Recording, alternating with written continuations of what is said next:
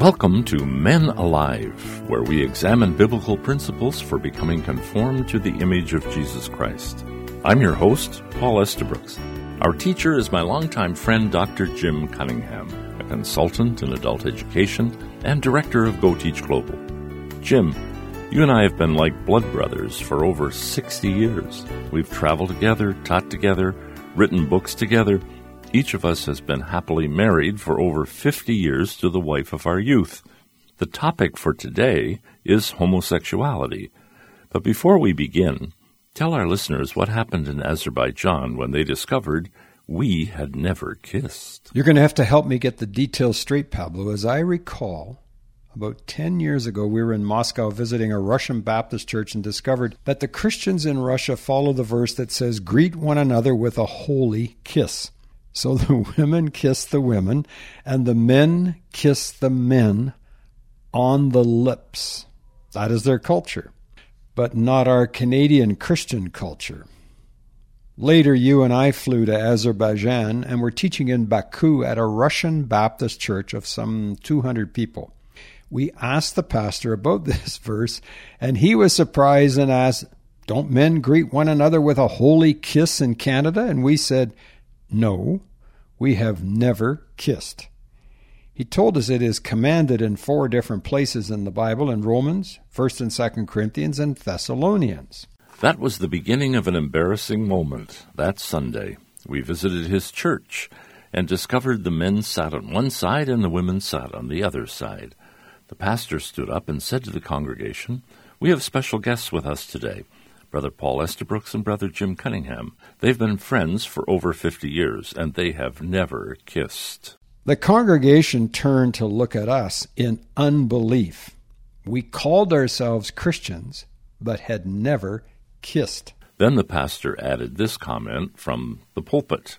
Before they leave Baku, we would like to see them kiss. We nearly dropped in shock, but as I recall, Pablo, we stood up, put our hand beside our mouth, and gave a smacking sound of a kiss as we touched each other's cheek. Men kissing men in our culture is definitely associated with being a homosexual rather than following a biblical command.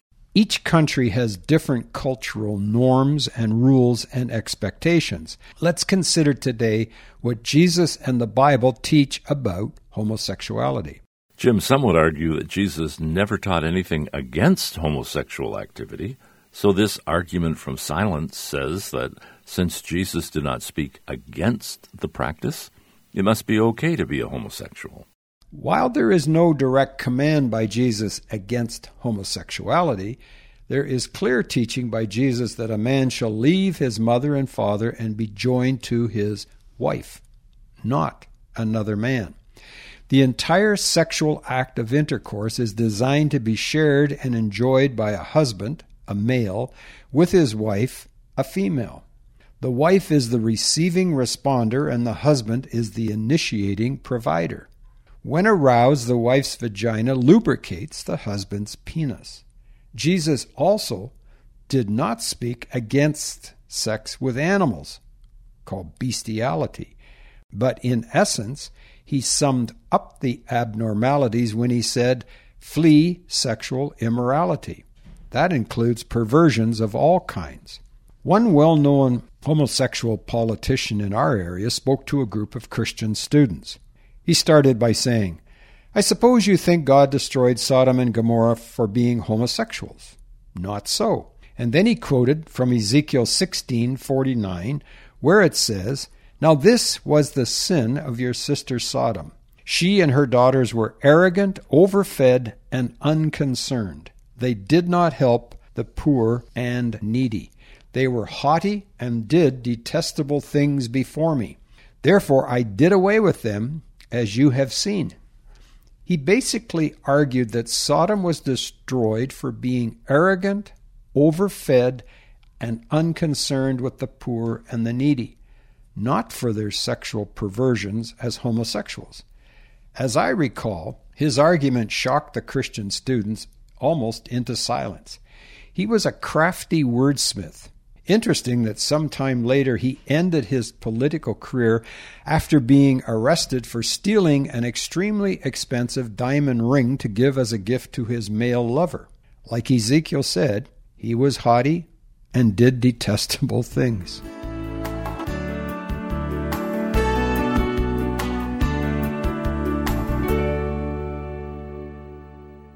Steve Wilson of Focus on the Family writes Men need help.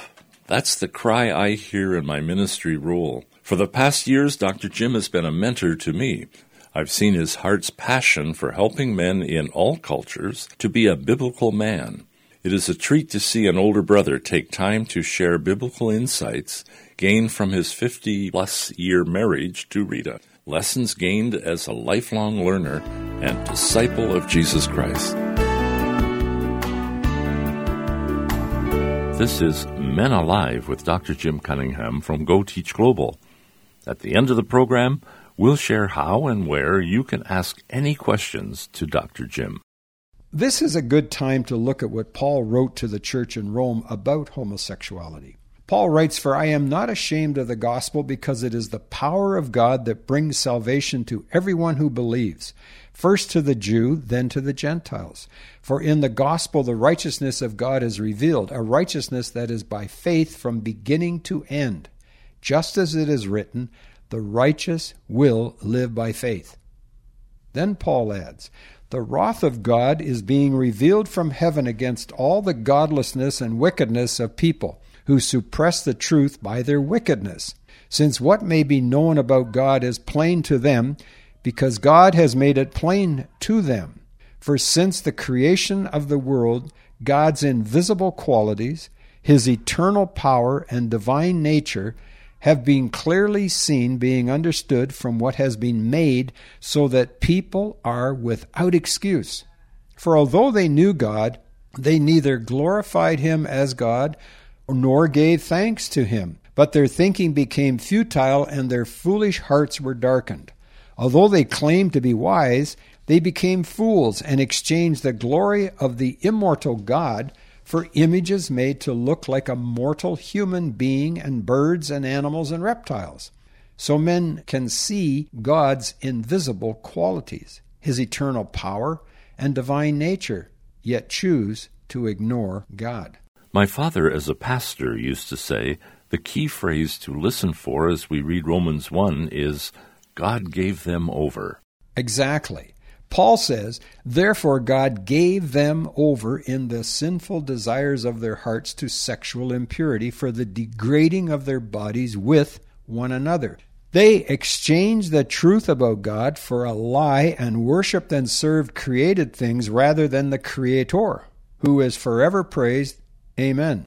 When we choose to ignore God, he gives us over to worship images of man and birds and animals.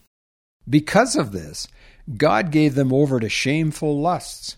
Even their women exchanged natural sexual relations for unnatural ones. In the same way, the men also abandoned natural relations with women and were inflamed with lust for one another. Men committed shameful acts with other men and received in themselves the due penalty for their error. Furthermore, just as they did not think it worthwhile to retain the knowledge of God, so God gave them over to a depraved mind, so that they do what ought not to be done. There's that phrase again for the third time. So God gave them over. But now the plot thickens. Look what Scripture says these homosexual men are filled with when they keep rejecting God and God's plan for their life. Romans chapter 1 has a list. First, they have become filled with every kind of wickedness. No wonder homosexuals hate the Bible. The Bible says they are filled with evil, greed, and depravity. They are full of envy, murder, strife, deceit, and malice. They are gossips, slanderers, God haters, insolent, arrogant, and boastful. They invent ways of doing evil. They disobey their parents. They have no understanding, no fidelity, no love, no mercy. Although they know God's righteous decree that those who do such things deserve death, they not only continue to do these very things, but also approve of those who practice them. There is perhaps no place in Scripture that better describes the lifestyle of men who reject God's love and His original plan for mankind than Romans 1. This program is being initially broadcast in English to countries in the southern part of Africa. Are homosexual men as open and aggressive in pushing their agenda of rebellion against God's original plan in these African countries as they are in American? I do not know. But I do know that Scripture is clear. If we want to be conformed to the image of Jesus Christ, we need to remain true to the teachings of Scripture. One man, one woman, faithful in marriage till death parts them from each other. The Apostle Paul wrote to his young disciple Timothy and said, The goal of this command, his teaching, is love which comes from a pure heart and a good conscience and a sincere faith. Some have departed from these and have turned to meaningless talk. They want to be teachers of the law, but they do not know what they are talking about or what they so confidently affirm. We know that the law is good if one uses it properly. We also know that the law was made not for the righteous, but for law breakers and rebels, the ungodly and sinful, the unholy and irreligious, for those who kill their fathers or mothers, for murderers, for the sexually immoral, for those practicing homosexuality, for slave traders and liars and perjurers, and for whatever else is contrary to the sound doctrine that conforms to the gospel concerning the glory of the blessed God which he entrusted to me. Paul clearly identifies homosexuality as being contrary to sound doctrine that conforms to the good news conveyed by God through his Son, Jesus of Nazareth. If you are listening and are inclined towards homosexual behavior, then please, for Christ's sake, study the Scriptures, turn from unbiblical actions, be born again, and live with peace in your heart. There you have it, men. We walk in humility as we seek to be conformed to the image of Jesus Christ and teach others how to follow Christ's commands. But, Jim, on our next trip to Russia, I am still undecided if I will greet you with a holy kiss. For a printed copy of this program's teaching, or with any questions you may have, contact Dr. Jim by sending your email to menaliveuntogod at gmail.com. Men Alive is a production of Go Teach Global.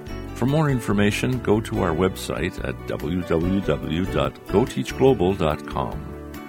Until next time, I'm your host, Paul Estabrooks, on behalf of Dr. Jim Cunningham, encouraging you to be men alive, conform to the image of Jesus Christ.